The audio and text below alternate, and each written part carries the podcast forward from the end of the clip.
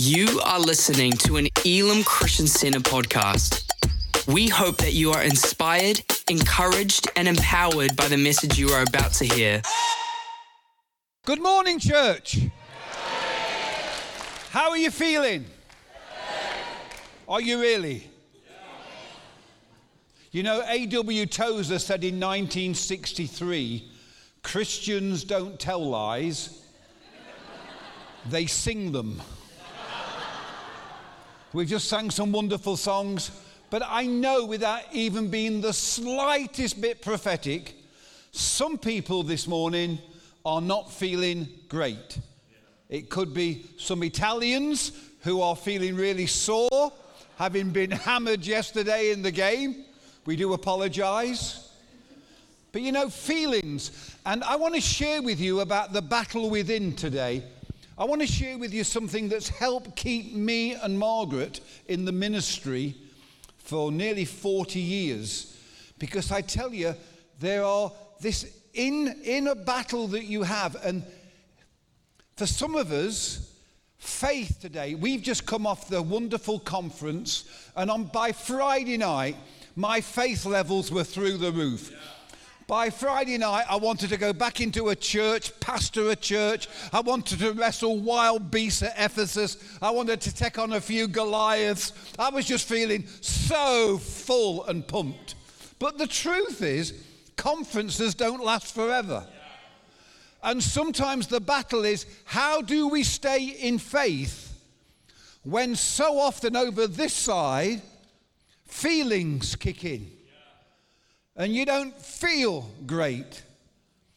You don't feel good in the marriage. You don't feel good in your health. You don't feel good in the job. You just don't feel good.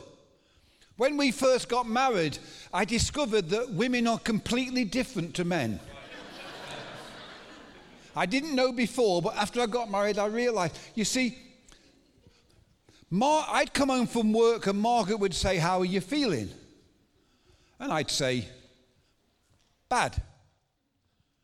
Say, what do you mean? Bad. You ask a girl how she's feeling. You have to take a seat, sit down, and you're about to hear what colour's the sky, what colour underwear she's wearing, what was happening to the east, west, north, and south, who said this and who said that. Just, but this, there's this battle that goes on all the time, and I've been engaged in this battle for over 50 years now of, about faith and how we stay there. And I am so pleased in the Bible that God just didn't give us all the sanitized version, that everybody was always wonderful. The Bible actually lets us backstage. Because you see, what happens backside, backside, back, backside? what happens back seat? Margaret, would you play with that for me and get, get, get, get the, the verses on? I'm just getting new to technology. I'm 69 and I'm just trying to preach without a Bible. And uh, it's very difficult to change the ways that you are. But the truth is, one of the characters in the Bible who was a great character, great character, his name was David. He was known as a man after God's own heart. Thank you, love it. Big round of applause for my wife, by the way she's, has to put, she's had to put up with me now for 44 years. And all my feeling bad. David, man after God's own heart, tremendous hero of the Bible, but he's having a bad hair day. In Psalm 13, he's in hiding, things have not gone well. And in Psalm 13, it's an incredibly unique psalm verses 1 to 4 of Psalm 13, we see how David is feeling. He's honest, it's raw. He's not trying to do anything but say how it is. He's talking to God. But somehow, from verse 5 to 6, he transitions to faith. And my challenge this morning to you guys is how do we change our focus from feelings to faith. How do we get to that point? And let's read the scripture. And as I, as I say, if I was a cynic, I would suggest that verses 1 to 4 was written by David, but verses 5 and 6 was written by someone about 100 years after he died because it looks so bad in the first four verses. We can't put this out as the Bible. Let's change the words and put something else in. That didn't happen. And so, but somehow there's a key. And this is a key that has helped me journey for 40 years in the ministry. And let's just read what he has to say. Here he is, David, the great man of God. How long, Lord, will you forget me? Forever? How long will you hide your face from me? How long must I wrestle with my thoughts and day after day have sorrow in my heart? Anyone been there? How long will my enemy triumph over me? Look on me and answer, Lord my God. Give light to my eyes, or I will sleep in death. And my enemy will say, I have overcome him. Look at the next verse. And my foes will rejoice when I fall. But then you see that little word but. Can I just say, say as a side, whenever you see the word but in the Bible, there is nearly 99% of the time in the Bible, there's something significant after a but. Always halt at a but and look very carefully at what comes next. How on earth does this man who's contemplating potential suicide, this man who's so low, he's feeling so bad, he feels God's not listening to him, how does he get to say, But I trust in your unfailing love? I rejoice in your salvation. I will sing the Lord's praise because he's been good to me. Now, come on, let's be honest. He's either a spiritual schizophrenic or he's learned something of a key. And I would just like to share with you this morning, if I could, something that's helped me and Margaret last 40 years in the ministry, nearly now, and something that I believe can help you today. As you get older, um, I've got to say, I have got more in the rear view mirror of life than I have in the windscreen. There's more behind me than is in front of me. But I am believing God that as I go forward into what God has for me, it's going to be really, really special.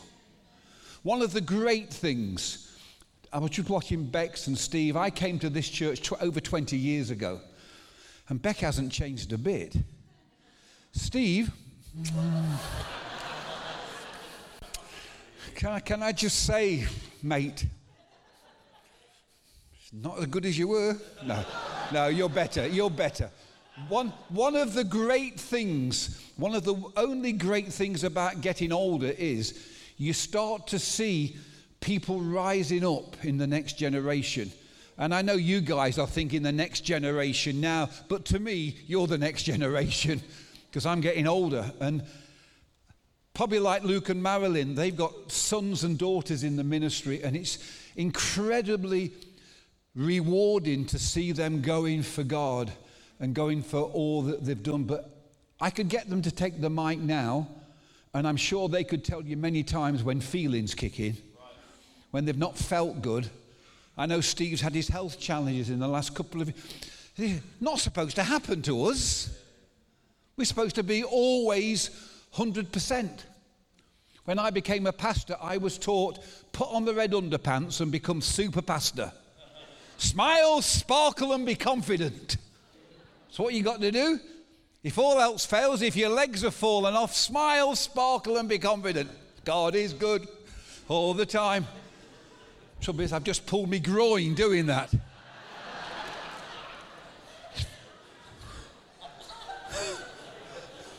just pop straight out. Ooh. I'm looking forward to the rapture, not the rupture. But there we go. Anyway, let's quickly get on. We see quickly three feelings. And I want to say off the bat, church, listen to me. Feelings are not bad, feelings are amazing. I love my wife and I feel an amazing amount of love for her.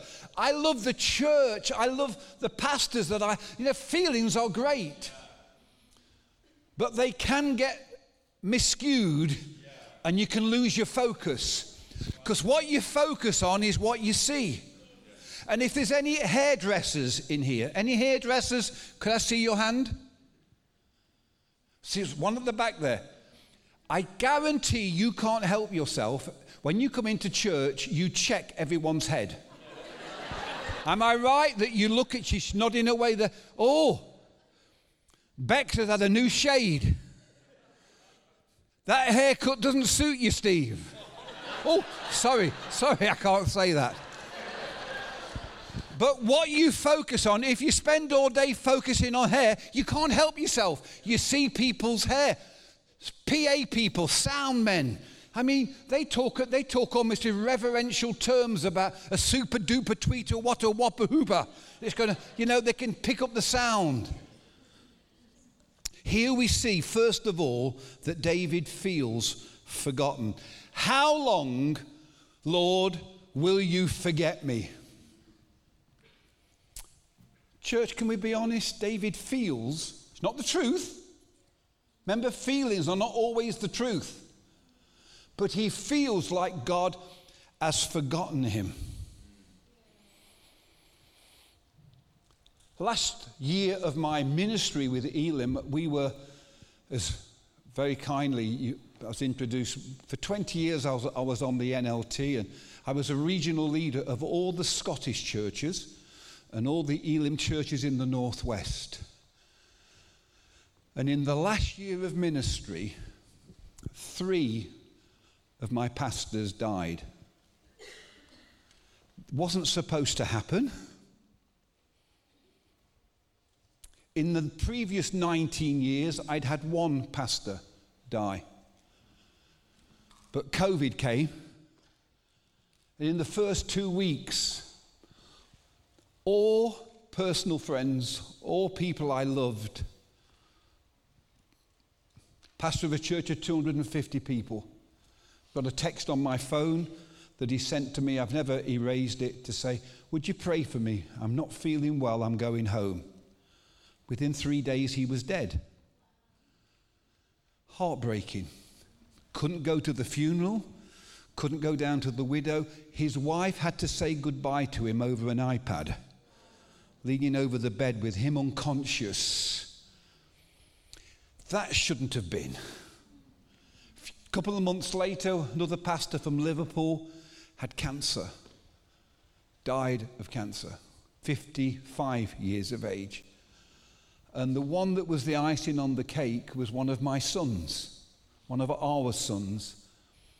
A couple that we baptized, a couple that we married, a couple, we set off into ministry. A lot of young people get criticism from older pastors that they're not as committed as they were.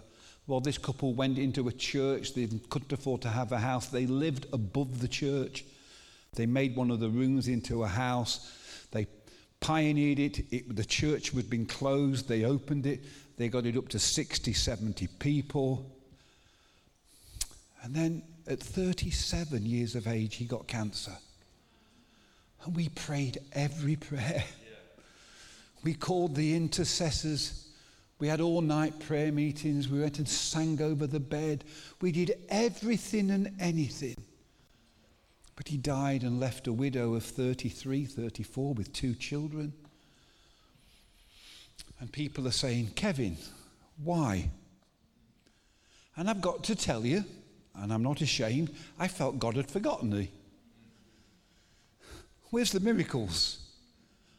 I just felt forgotten. Do you know what I'm saying, guys? That others are getting the prayers answered and you're not. Someone gets the job and you get a rejection. God, have you forgotten me? Well, we need to remember the truth Isaiah 49, verses 15 to 16 says, Can a mother forget the baby at her breast and have no compassion on the child she has borne, though she may forget you, I will not forget you. See, I have engraved you on the palm of my hand. It is impossible for God to forget you. It is impossible. I've reached the age where names don't stick. Hello, brother. Hello, sister. I'm your wife. What are you talking about? God cannot forget anybody here. God can speak every language in the world perfectly and fluently. He got your name. That's the truth. Secondly, very quickly, he feels forsaken. First one, how long will, will you forget me? Then he says in the second part of verse 1, How long will you turn your back on me? It gets personal. It's not, God's not just forgetting, it feels personal. You feel like, almost like God's got an agenda to make things harder for you. Again, it's a feeling. Don't wave your hand at me, but you can look a little bit interested if you've been there. And you feel that this is almost personal. It's like a God's forsaken me. When I walked onto the platform here, you may have noticed I had a slight limp. It's because I've had three knee replacements. You see, it's the price you pray, pay for a life of intercession and prayer. All the people I've prayed for, no, it was soccer. And I've now had three knee replacements. I had six arthroscopies, nine knee surgeries. Don't you think God could have saved one of them and healed me at one point in one of the things? Never happened. And when I was due my first knee replacement, I was only 50 years of age. And I'm saying to Margaret, and we're in, we're in faith. I think just thinks God's going to heal this because you know I'm a pastor, which means I'm a wimp, and I don't, and I can't, I don't do pain. So I think, no. And there was this conference overseas with a thousand pastors at that had a real emphasis on healing. I said, come on, we're going to go. Let's get the money out. We're going to, and won't it just be like God? A week before surgery, that God's going to heal me, and it's going to be a, an amazing testimony. We go over there.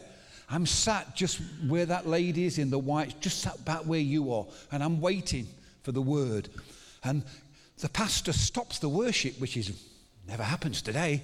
He, just stops the says, I really feel, I really feel that God has an anointing. There's anointing here for knee miracles. I'm going, hey. If he'd said it was for a woman's knee, I was going to go out. I was going to say to Margaret, give me your dress, I'm going out. I, I am, I'm, I'm, just, I'm just wanting to get healed. And then, amongst all of these there's a thousand, it's live on the internet all over the world. And uh, he points at me and says, Kevin, you've got a bad knee. Come out here, and this morning, you're going to be a conduit for major knee miracles. Well, I'm coming out. Fast as I can. I'm out there. I quickly adopt the Pentecostal position. And I, I, was a little bit heavier in these days. There's about four men stood behind me in case I fall. And then they pray for me. And I feel the presence of God. And I've learned enough to cooperate with the Holy Spirit. And so I just went back and I felt the Spirit, but I remember having a little thought. My knee is killing me. I hit the floor. I'm trying to process it. There's other things are happening. I'm thinking maybe, maybe the process it gets worse before it gets better. And so I'm laying there, and suddenly there are 30 pastors and pastors' wives on the platform. They're bending, they're kicking, they're doing all the things, they're dancing, all the things. And my little knee's hurting. So I began to wiggle my rather large bottom to get to the end of the stage to get back to my seat. And the pesky pastor said, Stewards, bring Kevin back. So they picked me up and they brought me back center stage. Thousands of leaders, thousands, live on the internet. They thrust the microphone under my lips. How are you feeling now?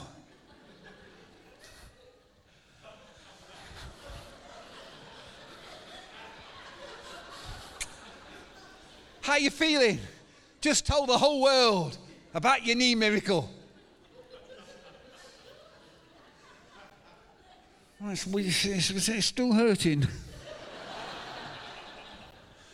they prayed for me again. I fell over again. 20 more piggy knee miracles are taking place We've probably got 50 new knees. God's just touched. Cartilages have got better. Ligaments are better. They're on the platform. God is good. They're dancing around, dancing. And I'm laying on the floor here. And I'd got this little evil thought. There was quite a large pastor's wife next to me. And I wanted just to trip her up in Jesus' name and come and join me on the floor. Uh, you, your knee might be better, but you've just broke your leg, honey. So this time, I'm wiggling my bottom off the stage again. wiggle, wiggle, wiggle. I get off, no call back, and I get back to my seat. And I spent the rest of the meeting with my hand in my head thinking, what was that about? 50 miracles. Couldn't God done 51? I felt, you know, it hurt. It wasn't till I processed it when the word was, Today you're going to be a conduit. That was the word. Didn't say I was going to be healed. So,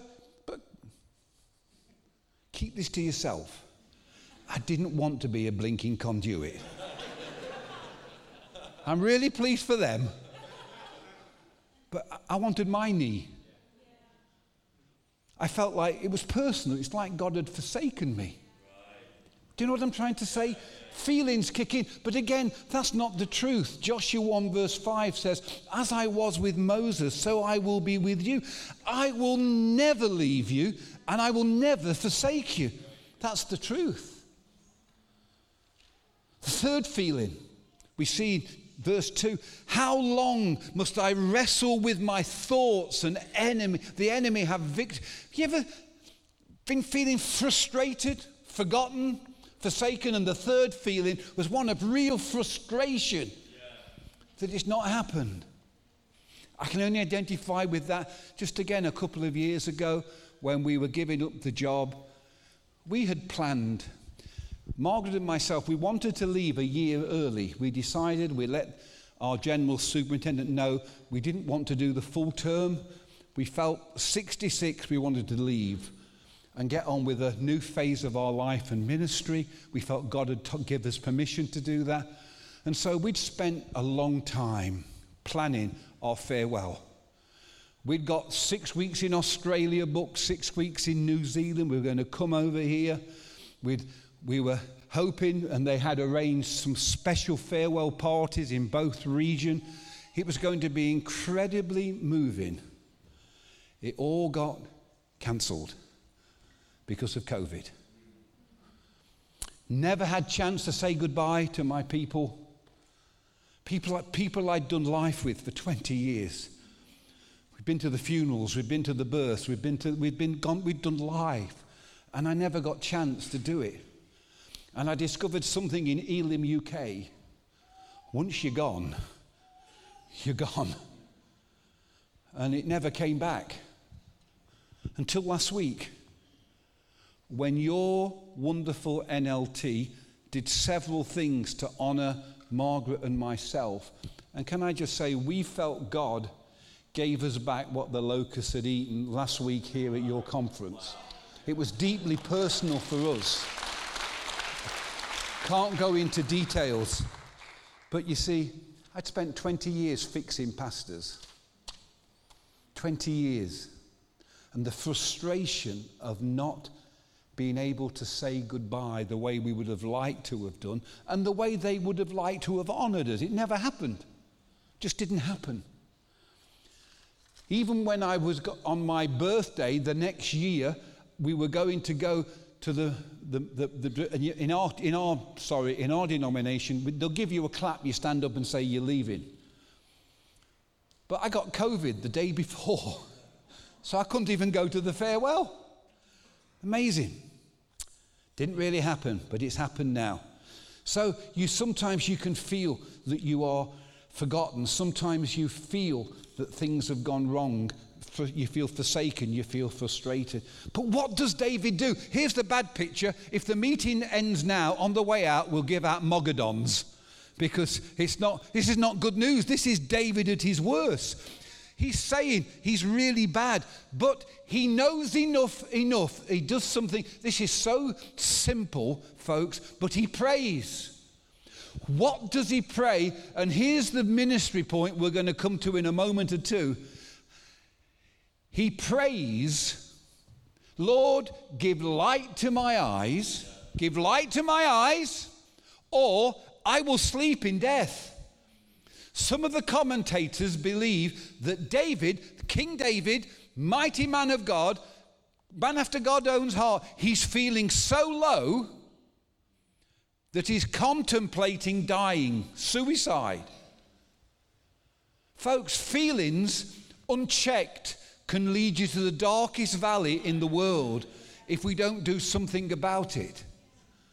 And am I talking to people today who are honest enough to say sometimes feelings kick in and you don't feel loved, you don't feel accepted, you don't feel part of anything, you feel like you're on the outside all the time. So he dares to pray because David knows enough about God that he knows all the rubbish that's happening, that's not the truth. Because he loves God. And so he says, Lord, would you please, please, please help me to see from your side of the curtain why this has happened? And he says, Give light to my eyes. And what does God do? He gives him three very quick things. He says, first of all, he says, You can trust. What can you trust in today's world? What does David say? The first revelation of the Spirit is that you can trust his unfailing love. And I stand here as someone who's been through lots of stuff, but I've learned to, I love my wife. I trust her in almost everything, apart from, no, I'm not going to tell you that. All I can say is, for over 50 years now, my father's unfailing love has got me back on track. It's like the bottom line, the first revelation. He doesn't need a five point plan to build the kingdom. What he needs to know is David, I love you. My love will not let you go. Second thing, he rejoices in his salvation. And the final thing he, he does, he begins to sing. The man who wants to die in the final thing, he sings in verse 6 I will sing the Lord's praises, for he's been good to me. How has he got from that point? Well, first of all, he gets loved, he remembers he's saved, and then he starts to think. You know, in one second, you can think of all the things. I was born 69 years ago. I don't look it, but I was. My dad wouldn't look at me because my dad was already mentally ill and he was desperate for a daughter. And so when I popped into the world, he wouldn't look at me. When I went to school, I developed a speech impediment. And I used to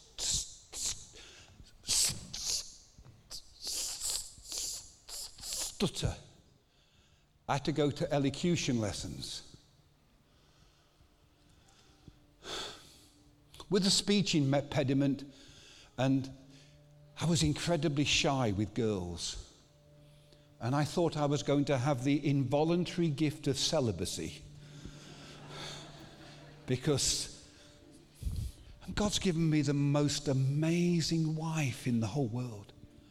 And I am going around the world doing the thing that when I was at school, everyone laughed at me because I couldn't put words together and they would say to me, Say something, Kevin, and I'd go bright red because I couldn't speak. One girl, that, you know, the hottie in the class, came up to me once. Remember that girl, boys? You, you, you came close to sin there. This girl called, her name was, I won't mention her name, but she was beautiful. And she came up to me and said,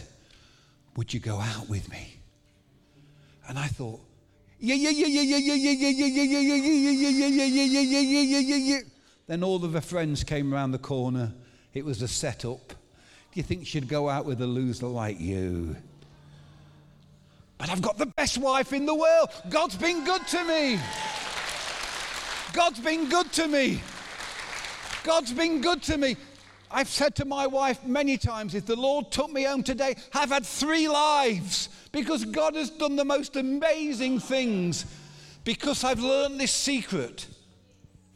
When my feelings are kicking in, I go back to what David did. Lord, I need light to see the truth and not how I'm feeling.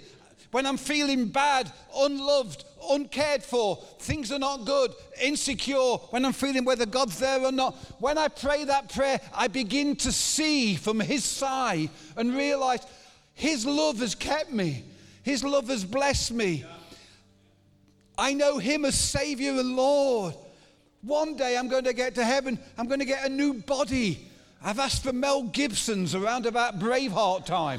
That's not Mel Gibson now, he's gone to sea, but Mel Gibson when he was younger. What about you? We've, we must finish. We must finish. Sorry, I preach a little bit longer than the time. But, guys, all over this church, and up there in the, the poor seats, in the, in the bleachers, at home if you're watching, I don't know whether you are. This morning, if you walked into the church, and what's the major thing working? Is it your feelings or is it your faith? Have you walked in the door thinking, I don't feel like worshipping? I don't feel like, I've only come to church because I'm the pastor. I wouldn't be here. I just don't feel. Don't feel anything. Just feel upset, let down. Well, God can put light in your eyes as he could for David, and he can change the perspective. Would you close your eyes with me, church? Would you close your eyes with me? Can I ask you a question? Do you need me to pray over you light for your eyes? You're just not seeing things from the right perspective, and you need to change your focus. Because what you focus on is what you see. And if you need a change of focus, church, this morning, would you do something for me? I don't want to embarrass anybody, but there's so many people here. It's impossible to have an altar call as such. But if you've arrived in church and feelings are more prevalent than your faith, and you want me to pray light for your eyes, would you stand to your feet? Don't wait for anybody else. Just stand to your feet. God bless you. People are standing all over the church. I would say whenever I preach this sermon, almost half the church responds because that's the truth. Six months from now, it may be the other half standing. Anybody else needs to stand because people are still standing. We haven't got much time, but this is just a moment. If someone near you is standing, could you either put your hand out to them or put a hand on their shoulder? I'm going to pray. You don't have to pray, but just just let them feel that someone else is with them. And we're all going to pray together that God will give you light. Because when you get light, you can start to trust again. When you get light, you can rejoice again. And when you get light, you'll be singing again. Father, I just pray for this wonderful church. Lord, we are just being honest before, just as David was honest. He was honest enough to put these words down for the whole world to see that he was feeling forgotten. He was feeling forsaken. He was feeling so frustrated. But he dared to pray, and so I pray that prayer Lord, my Father in heaven, would you please give light? To the eyes of these people that are stood in this church. Some of them have lost children. Some of them have had incredible rejection. Some of them have had difficult, awful things done to them, said to them, and they're feeling very fragile. But they're standing before their God. And I pray, Lord, this morning that the very first thing that you will show them is that they can trust your unfailing love. And your love will never fail them. Step one Release your love over this church. Father, I pray eventually we'll begin to rejoice again. And I pray, Lord, as we begin to change our perspective, as we seem to get the balance right and faith kicks in, we'll be singing again. God has been good to me. As we rejoice in all the things that you have done in our life, we give you thanks. Would you seal this word now to these people in Jesus' name? Amen. Thank you for listening to this Elim Christian Center podcast.